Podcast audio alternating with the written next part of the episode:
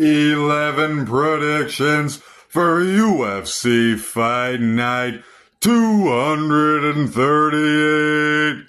Rozenstruik versus Ghazi. Radzhabov lost his last fight against Rebecki. No shame in that.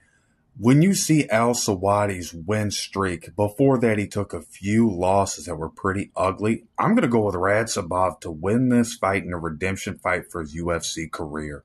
Klein is the minus 835 huge favorite, but I'm going to give AJ Cunningham a side quest. Make Klein earn it for all of us watching. CLD gets the finish in an explosive fight. Basharat should have this wrapped up by the second round, but I'm going to go with the first round, Basharat winning. Encourage you to watch a little bit of film on both of these fighters. I'm picking Bernardo to win, but I really like what Vaniscus is bringing into this fight. I just don't like that he keeps his chin up so high. I like Jamie Pickett, but he wants to counter everything his opponent is doing. And Eryk Anders is going to fight a close proximity fight. It's going to nullify a lot of what Pickett benefits from, and Anders wins. Matt Schnell is a good fighter, but his style of fighting is going to play right into the hands of Steve.